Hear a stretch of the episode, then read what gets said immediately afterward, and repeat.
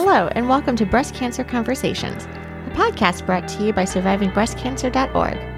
I am Laura Carfang, breast cancer survivor and founder of SurvivingBreastCancer.org, a nonprofit organization providing community, education, and resources to empower those diagnosed with breast cancer and their caregivers from day one and beyond. Hello, hello, my friends. I am so excited you are joining us today for another episode of Breast Cancer Conversations. If you are new to the podcast, welcome. If you are returning, thank you so much for tuning in week after week. I am so glad you are here. Each week, we bring you the hottest topics coming from professionals in the field, those living with breast cancer, and so much more. Today, I am excited as part of our MBC series, spearheaded by Abigail Johnston, we are bringing on the guest, Viviana Artau, Vice President of Silver Silverlink Benefits Group. Viviana is the co founder of Silverlink Benefit Group, a South Florida based health insurance agency. She has 12 years of experience in the health benefits consulting field and has been a health insurance broker contracted with the most major health insurance companies for the past decade. Prior to joining the industry, she worked in marketing for multinational companies such as the Walt Disney Company and Newell Rubbermaid. Viviana has a business degree in marketing and international studies. Servicing others is her biggest motivation. Welcome to the conversation.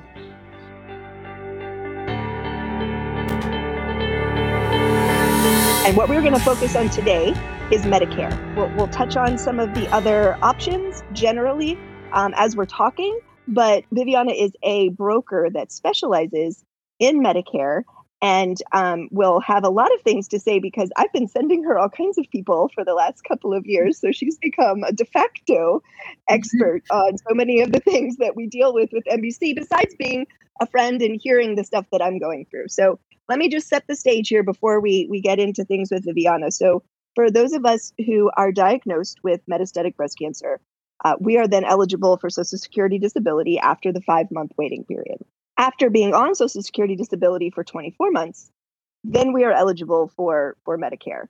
Now, that's how you get to Medicare before 65. If you're you're aging into Medicare, it's a whole other thing. But but basically, once we get there, whether it's through waiting the waiting periods or whether it's by age, then we enter into a whole other world that Viviana lives in. And so my my all of my recommendations, and if anybody's listened to any of these webinars, you know that getting experts to help guide you through these very unfamiliar places, through these very unfamiliar experiences, is so important. Not just because it's unfamiliar, but also because everything that we do to treat metastatic breast cancer affects our ability to think, affects our ability to reason. And so getting to true experts people who are not going to take advantage of us is is so important. So, with all that being said, that's what we're going to talk about today. Thank you, Abigail, for that thorough introduction. Viviana, can I turn things over to you and have you introduce yourself? Well, hi. Thank you so much, Abigail, for this opportunity. And as she mentioned, um, we have been friends over the years, and I've definitely had the opportunity to speak to some of them. And I am very passionate about what I do. I am a broker. I first started my career working for a specific carrier, but I would always find myself that I couldn't guide the person throughout the whole process, but I could because I couldn't represent all the carriers. So as a broker, I have the opportunity to just have my license with all the carriers out there, at least in South Florida. So I can definitely assist the person offering them all the products out there. Because i really believe there's not the best company out there. It's just what just finding the right fit for the person not just in the carrier but in what type of product. So i'm i'm very passionate at what i do and i really feel that i can help people. And definitely i i i am very grateful you know for this opportunity to be here today and answer any questions when you say carriers, what does that mean? What are carriers? Okay, the carriers are the different insurance companies. I used to work for a company that is now part of United Healthcare. So definitely I would speak to all Medicare beneficiaries more towards United Healthcare. But now I have the opportunity to have my license with all the carriers, not just United Healthcare, just the competitors, and be able to offer not just Medicare Advantage plans, but all products out there for people that do have Medicare. Okay. So you talked about licenses. What kind of licenses do you have to have in order to be a broker? Well, I do have um, health and life um, license, uh, 215, with the state of Florida. So um, if you are a broker insurance agent, you have to be licensed with your state or different states. So in my um, case, I am licensed in Florida. So that's where I can definitely okay. guide people um, in, with insurance. Yes, in the state of Florida. Okay. So no matter where you are looking for a broker in your state, that broker having a license is something that you would want to ask for or want to make sure that you're talking to somebody with a license. Definitely the person has to have an insurance license. There are telemarketers out there that do reach out to people but those are not the the insurance agents are more the telemarketing team. So yeah you definitely have to have a license in the state to be able um, to discuss benefits and enroll somebody in a plan definitely. When i was eligible for for medicare once i got to the end of that waiting period i got mailers i got calls. I mean it was it was a little overwhelming how many people were trying to talk to me about selecting things. And um, under the circumstances i knew what i wanted and i knew what i didn't want. But how important is it to make sure that you're talking to somebody who's appropriately licensed versus these telemarketers that are calling? Yes i can imagine there is so much to like research and understand what the options are you should make sure that you spend the time to research, to speak to your providers, um, to have your list of medications. And that does take time and research. So if you just get one phone call and you you need to make sure um, if you haven't done the research yet, there is the possibility and you can enroll over the phone nowadays. So you need to make sure and understand that that, if somebody's going to call you in, there's always the chance that they're enrolling you in an insurance plan, you know? So um, you always need to be aware of that. They will ask you, the telemarketers, um, if you would like to speak to the licensed agent. So they will ask you about that and if you agree to it, but you got to be aware that you can actually do the enrollment over the phone. I definitely do not recommend, if you haven't done your research, to just be swayed by one phone call because it is a very important decision. And there are different enrollment periods. So you can't just make one decision one day and then switch for the next month. You really got to do your homework and be aware that you can sign up over the phone. And that is a challenge that I've had some of my clients, um, the family members reach out to me because they didn't notice that they enrolled actually over the phone in a plan. So everybody's got to be aware of that, that that is very possible. And again, because the medication that we're on for MBC often affects our ability to reason or, or listen or understand, these cognitive issues are definitely there. So important to be talking to somebody who is uh, really has your best interest in mind. So Viviana, you talked about doing research um, in order to um, know what you you need or what it is best for you. What kind of research does the patient need to do before they talk to somebody like you? Have a primary care physician in mind because sometimes they are important for HMOs, specialists, also facilities, hospitals. You got to make sure that they all accept your health insurance plan. That's very important. Also, you got to list all your medications, prescription drug, any type of chemotherapy, anything that's part of your treatment plan, because companies do have different um, contracts with um, pharmaceutical companies. So you got to make sure that your um, specific prescription drug is going to be covered by the company. Yes, doctors could submit exceptions, but that's not really the ideal case. You know, the case is that you have your list of providers, prescription drugs, any type of um, hospital, chemotherapy, and also your budget is important because there are different products out there. There are products that you do pay a monthly premium in addition to your Part B, which is what you pay to the government. So, depending on your budget, you got to accommodate to that as well. I'm sure that all of us have met somebody who transitioned onto Medicare and then was astonished that their medication cost two, three, four thousand dollars a month in copays. And so this is where working with somebody like Viviana would take that surprise out of the equation because you literally gather your situation and then a broker helps you to back into the right supplements or the right policies for you. Viviana, you mentioned Part B. Can you start at the beginning with Part A and walk us through what all of these parts are? Part A, everybody, um, as soon as they sign up on Medicare, either is through disability or aging in because they've completed all the hours um, before retirement. Part A um, covers anything that has to do with emergency or skilled nursing facility or, or rehab. And then Part B has to do with anything related to any of your doctor's appointments, any planned surgeries, any physical therapy, any type of therapy. That's it, where the Part B comes in.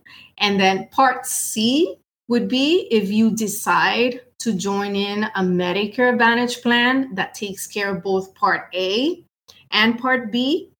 And then Part D, as in David, would be if you don't want the Part C, which is the Medicare Advantage plan, you just want to stay open Medicare, then you have A, B, and D, as in David, which is the prescription drugs. Okay. Always make sure you have to at least have Part D, as in David. So you have to have Part A, Part B, which you enroll in, and Part C or D if you don't get part D, you would have an a penalty. So everybody needs to be aware of that. It's not a very high amount or substantial amount, but if you just decide to stay in open Medicare with just A and B, if you were to join a prescription drug plan, let's say years later after you join Medicare, you would have a penalty. So it's always very important for people to have at least a prescription drug plan if they decide to stay with open Medicare. You know, we we progress, we change drugs, and um, you know sometimes we we don't even know what medications we might be going to in the future.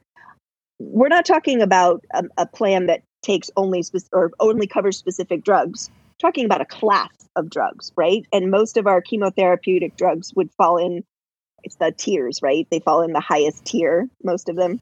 Yes, there's a lot of prescription drugs. Um, the ones that you that are prescribed that you go to a pharmacy to let's say to pick them up, you know, um, that would be part D. You know, a lot of them could fall into tier five, which is usually a 33% coinsurance.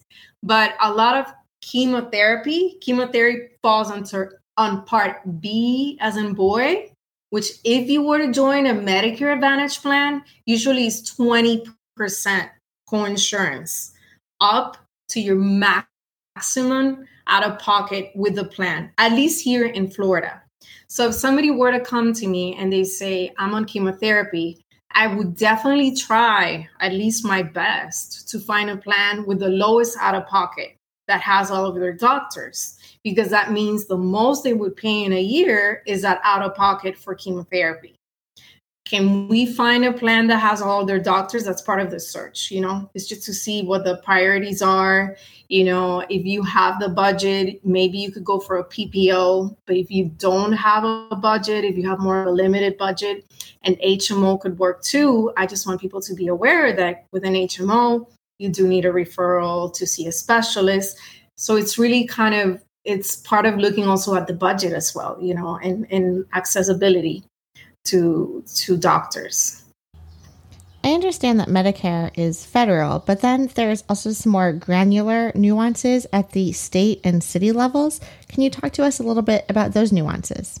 A lot of the HMOs, let's say, for example, HMOs are a lot of based on even counties, you know, not even like PPOs could be on a state level. So it's really, and then supplements, which are the ones that you pay a premium, those are more nationwide but then you're going to pay more for prescription drugs. Okay. So if you want to go and say, let me analyze when I can spend the least on medication, you're going to look more at county, like based on your county. Um, and you're going to have more centralized care in your county, in your area. So if you're a person that wants to have the choice of of seeing a facility outside of even your county, then maybe an HMO is not an option for you, but you will pay more. you know, in general terms, you will pay more for that access to be outside. But definitely it's more centralized, even on county level for Medicare Advantage plans, for sure. Okay. So, so it, so Medicare is a federal program. It's established by the federal government. We have access to Medicare because we pay into Medicare as as we're working. And um, Viviana referred to hours uh, before. So, however many hours you've put in, you get vested by working so much time, and and then you have access to it um, once once you age into Medicare. Most of us are going to have access to it because of disability. But again, yes. it goes back to what we paid in, right? In Social Security, what we what we get in a monthly payment is based on what we paid in. With, with Medicare, there are some things there as well. So so that's like the eligibility for it, right? So the big picture part.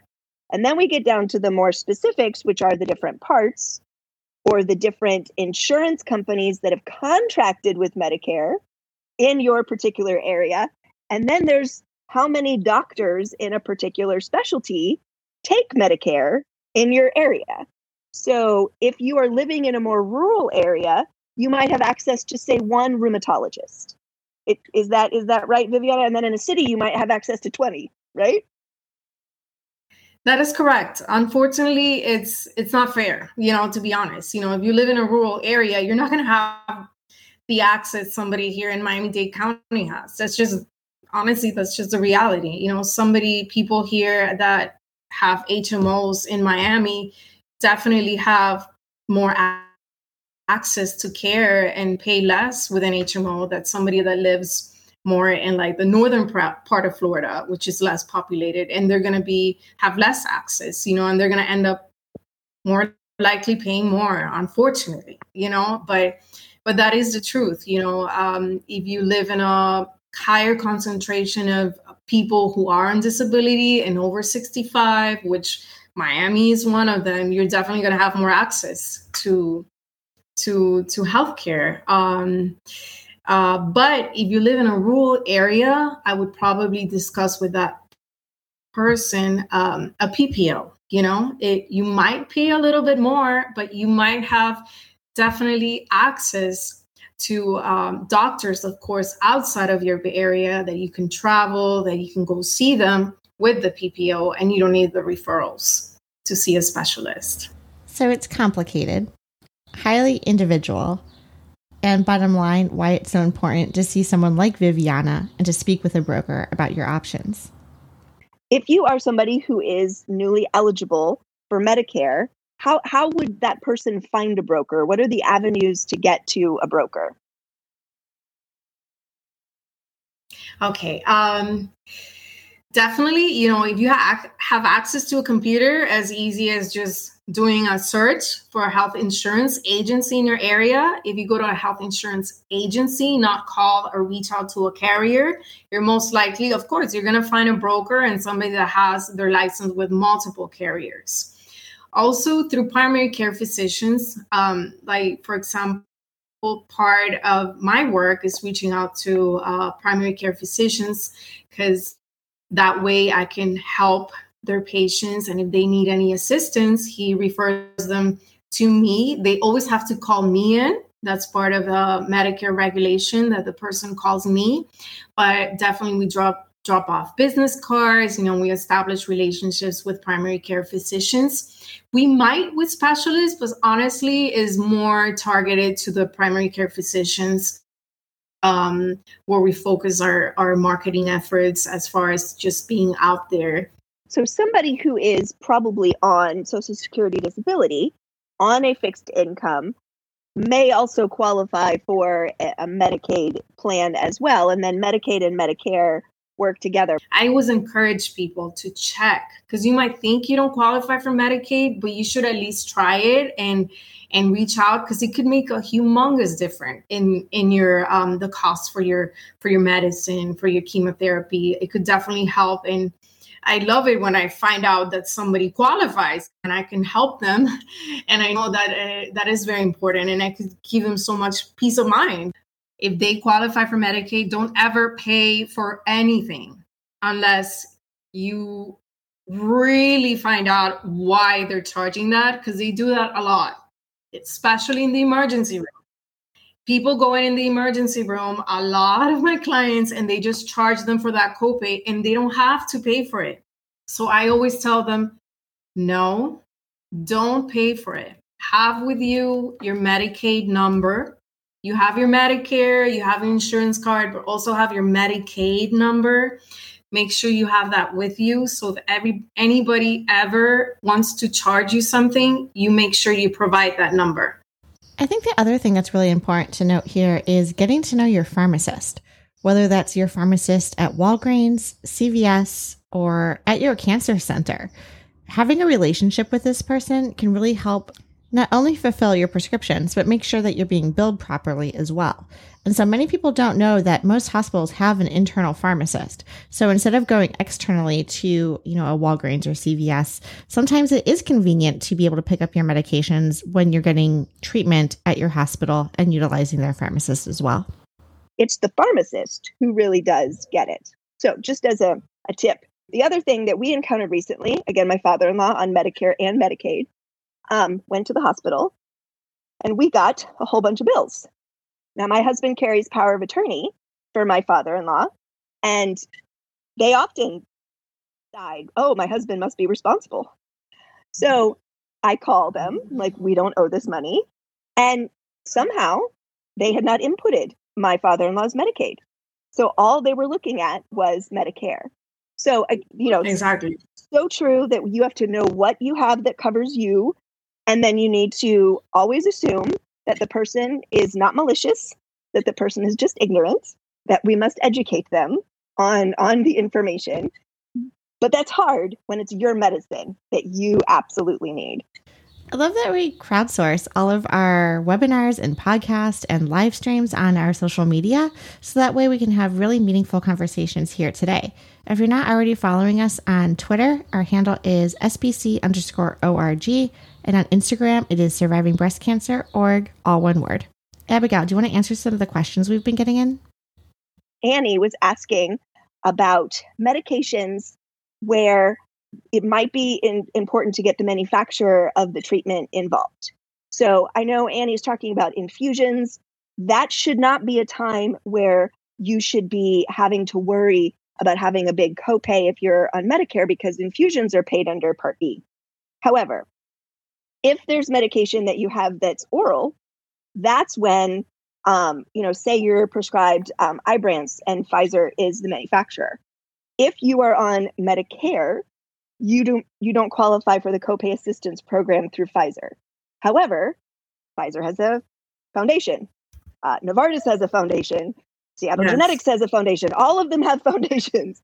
And there's a process of getting that covered. So, Viviana, as a broker, is that something that you help people with? Like, find the right foundation to ask for help from?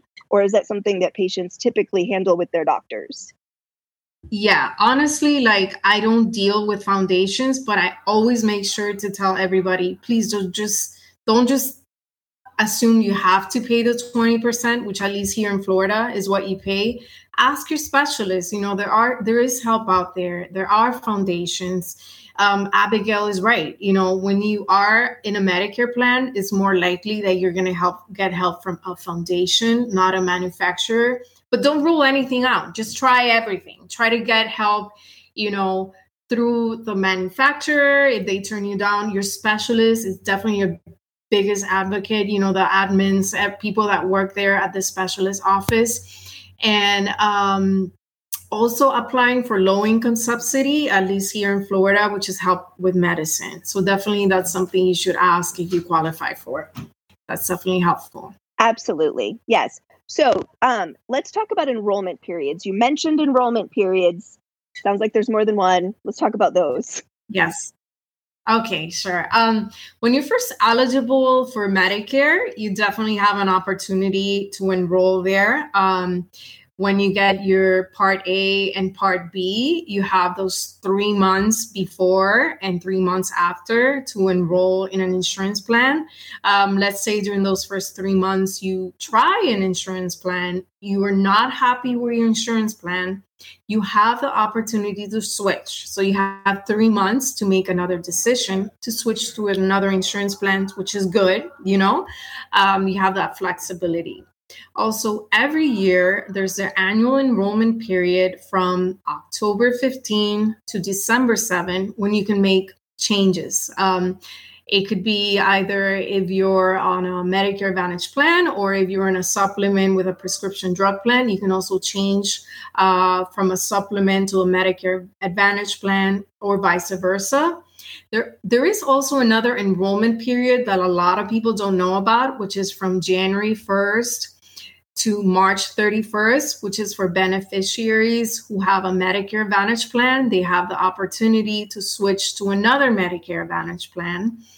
And there's also special elections periods. Let's say you move to another state or even another county. You're always going to have a special election period where you can transition to another Medicare Advantage plan or another supplement plan within that 60 day period. Um, also, there are plans that have five stars from Medicare that you can enroll in them all year round.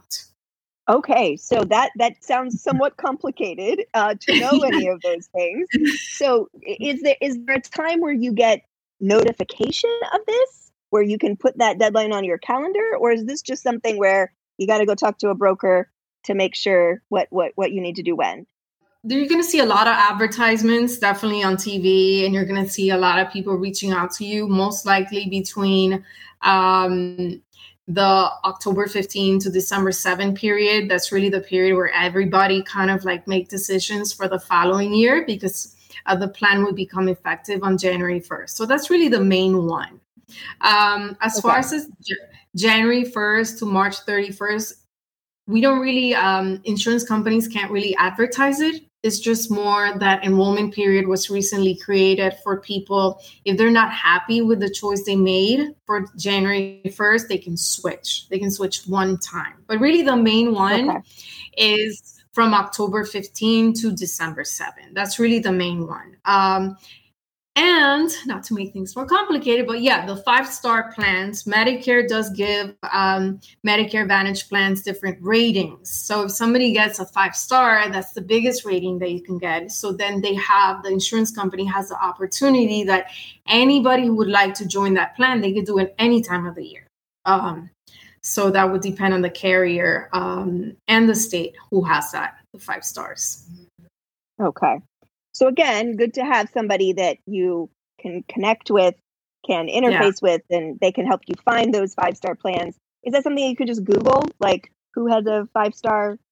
Yeah, you know, you can, you can. Um, okay. The five star plans, and also I forgot to mention, uh, people that have diabetes and cardiovascular disease, they can also join plans that have um, diabetes and cardiovascular options, and you can join in any time of the year. That was created because uh, somebody has diabetes or any cardiovascular, they might have uh, medications or things that change throughout the year. Hopefully, they can do that for cancer too. I think it's very important. Um, and that was created for that. You know, somebody's treatment could change in the middle of the year, so they have the opportunity to navigate and go to other plans that might accept their new medication for example, you know, or maybe their specialist okay. left um, the specialist specialist no longer has a contract with an insurance company, so they're able to go to another insurance company, and if they prove they have um, diabetes, diabetes or any cardiovascular disease, they could join a plan that accepts people that have diabetes and cardiovascular disease. And again, hopefully, um, they would add um, cancer to that group so somebody's able to change during what is called lock-in you know? Okay. So that happens quite a bit in this population right? We have progression we change to a different medication we change to a different modality of medication. And so always double checking and asking you know it, is this plan still the best plan for me in my situation in what I have to be on now and then the possibility of perhaps making some adjustments. Diabetes and cardiovascular health also can be side effects from the long term use of our chemotherapy drugs and oral chemo that we've been on, not to mention radiation. You know, we have hyperglycemia and are on all kinds of diabetic type medications because of our medication, or our hearts are damaged because of the um, the medication that we have to take, specifically the Red Devil, if any of you have had that. Um, cardiovascular disease can show up five to 10 years after. Um, I'm just hitting five years after my session with adriamycin, so I'll be seeing a cardiologist soon. Um, so remember that a lot of times we have diagnoses that are relative to the side effects of the treatment for MBC, and that might qualify us for these different um, options. Maureen was asking a question here about um, she moved to Florida in November. Um, and did she have to notify her um, blue? It was Blue Cross Blue Shield that she was on. Did she have to notify them that she moved and enroll separately in Blue Cross Blue Shield of Florida? Um, okay. What What about when you're moving from state to state? Yeah. What are the responsibilities of the individual? The first step is you need to notify Social Security and Medicare. That is the first step. Once you notify them, you have a, um, a window of 60 days to find a new plan in your area. Because if you're in an HMO, you definitely, definitely need to go to a plan in your area, even in your county. Even if you move from northern Florida to South Florida, you need to use those 60 days to pick the right fit for you. If you're on a PPO or supplement, that's kind of different but you definitely have to notify Medicare that you have moved, and they will give you that enrollment period. They will give you those two months to to um, make a make a change. So, what if you're outside? Uh, you didn't notify them, and you're outside of that time. You still need to tell them, even if you're outside of, you know, whatever sixty days, right? Yeah, I, when you notify them, then the sixty days start. So let's say you uh-huh. moved, okay. you didn't know, and two months go by once you call them, that's when the 60 days start. Okay. So it's once okay. you notify them, you have that period um, to switch. But definitely, if you move, you need to see what the best option now for is in your area. It might just be to stay where you're at. You know, it doesn't necessarily mean that you have to switch, but you should consider what options are out there because, again, there's some states that have more um, access to care, that have uh, plans with richer benefits, lower copays, and you might be missing out because you're comfortable with what you have right now. So you just, I'm not saying leave your plan, you just have to analyze it and see what's the best fit for you. It might just be to stay where you're at, you know, but you definitely have to consider it. Yes, absolutely. And it, and you know, not to be unkind to insurance companies, but insurance companies are going to look for ways not to pay and if there's some sort of requirement in your plan that says you have to notify them within a certain amount of days once you move addresses, you know, then they could try not to cover some things for a short period of time or a long period of time. So being open and telling people it, that that's what's important um, for these situations. I will tell you too, Maureen. I have Blue Cross Blue Shield of Alabama because that's where my my husband's uh, uh, company is headquartered there, and everything flows through Florida Blue anyway. Um, so Blue Cross Blue Shield of Florida may already know because if your providers here are submitting bills, it's flowing through Florida Blue anyway. So you may not have as much of an issue as you're concerned about. But the moral of the story is yes, tell your insurance company, tell Medicare, tell Social Security, tell yeah, them where you are in the world. it's just a matter at the end of the day where you're at might be the best option. It's just a matter of just yeah. making sure it is you know? And if it is right. please you stay where you're at you know what i mean? But just you should consider it you know to make sure you maximize all the options you have when when you moved you know? And what is best yeah. for you. Absolutely. Linda pulaski was asking about income limits for for medicaid. And uh, linda yes medicaid is linked to the um, poverty level um, that is set every year. It's based on how many people are in your household. Uh, it's set by the, yes. the state. Um, so me- everything from Medicare flows flows through that. Um, but as Viviana shared earlier, qualifying for Medicaid has a bunch of different tiers. You may qualify for lots of assistance. You might qualify for somewhat less assistance, just depending on how much money um, you make. Um, yeah, and and if in your state you have the marketplace or Obamacare, you know you can input your um, your household income, your your information, and they they could let you know and and refer you to Medicaid. So that could be a good source. You know, you just go into the marketplace. I live in Florida. You can do that. Um, and just go in, you put what you make, and they tell you yes, reach out to to Medicaid, or you just go directly um, to the Medicaid office in your state and check. Another question that we are getting is about pre existing conditions. Can you talk a little bit about how pre existing conditions play into Medicare and Medicaid? With Medicare Advantage plans, you have nothing to worry about. They're not going to ask you anything. Um, up until two years ago, the only thing they would ask if you were on dialysis, but that was it. But from two years ago, like nothing. You Medicare Advantage plan, as long as you do it in the enrollment period, you're okay. Supplement plans is different. Supplement insurance is a private insurance plan. It's more like a gap insurance. So the regulations are different. When you are first in Medicare, um, they give you um, what is called a guaranteed issue enrollment. So you can join in and they're not going to ask you any medical questions. But let's say you first join a Medicare Advantage plan and a year later you want to explore a supplement, they will ask you medical questions. So that's why always when somebody's aging into Medicare or they're new to Medicare, I feel it's my responsibility to talk to them about supplements because that's their one opportunity where they won't be asked any medical questions. If they want to do it later, yes, they will be asked medical questions. They could be rated up, they could be denied. But again, that's the only um, type of plan. Medicare Advantage plans, don't even worry about it. You're going to be able to join, they won't ask anything. Are there limits on raising premiums, or are insurance companies just allowed to raise premiums whenever they want? I don't think there are limits, but the thing is, since there are so many insurance companies, they kind of keep themselves each other in check. So if there's one that raises it a lot and then nobody else does, then everybody's gonna gonna go to that other company. You know what I mean? So it kind of like, at least on my experience, I never heard gotten like um a bunch of phone calls of people like, oh my God, they raised this so much, you know, because they kind of keep each other in check. They're kind of, in a way, competing against each other. So, um, unless there's like a race across the board, everybody, I don't think just one insurance company is going to race it. So, I don't, I don't see that a lot. I really don't. Abigail, Viviana, and all of our guests who were submitting questions, thank you so much for making this such a rich podcast, webinar episode, and really helping us get the information out there to the people who need it the most.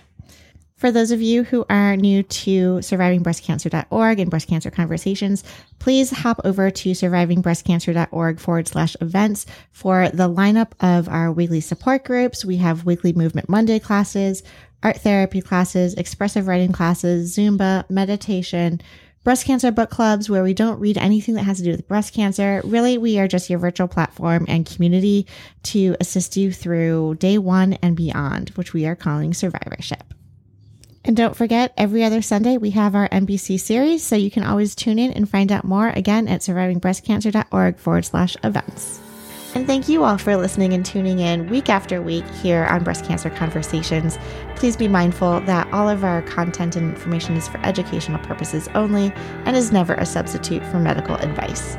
If you want to hang out, again, please check out survivingbreastcancer.org forward slash events, where you can RSVP to our Thursday Night Thrivers weekly meetup, our Movement Monday classes, workshops, seminars, and so much more. We can also continue the dialogue online via social media. Our Instagram handle is survivingbreastcancer.org, all one word, and you can follow us on Twitter at SBC underscore ORG. Until next time, keep on thriving.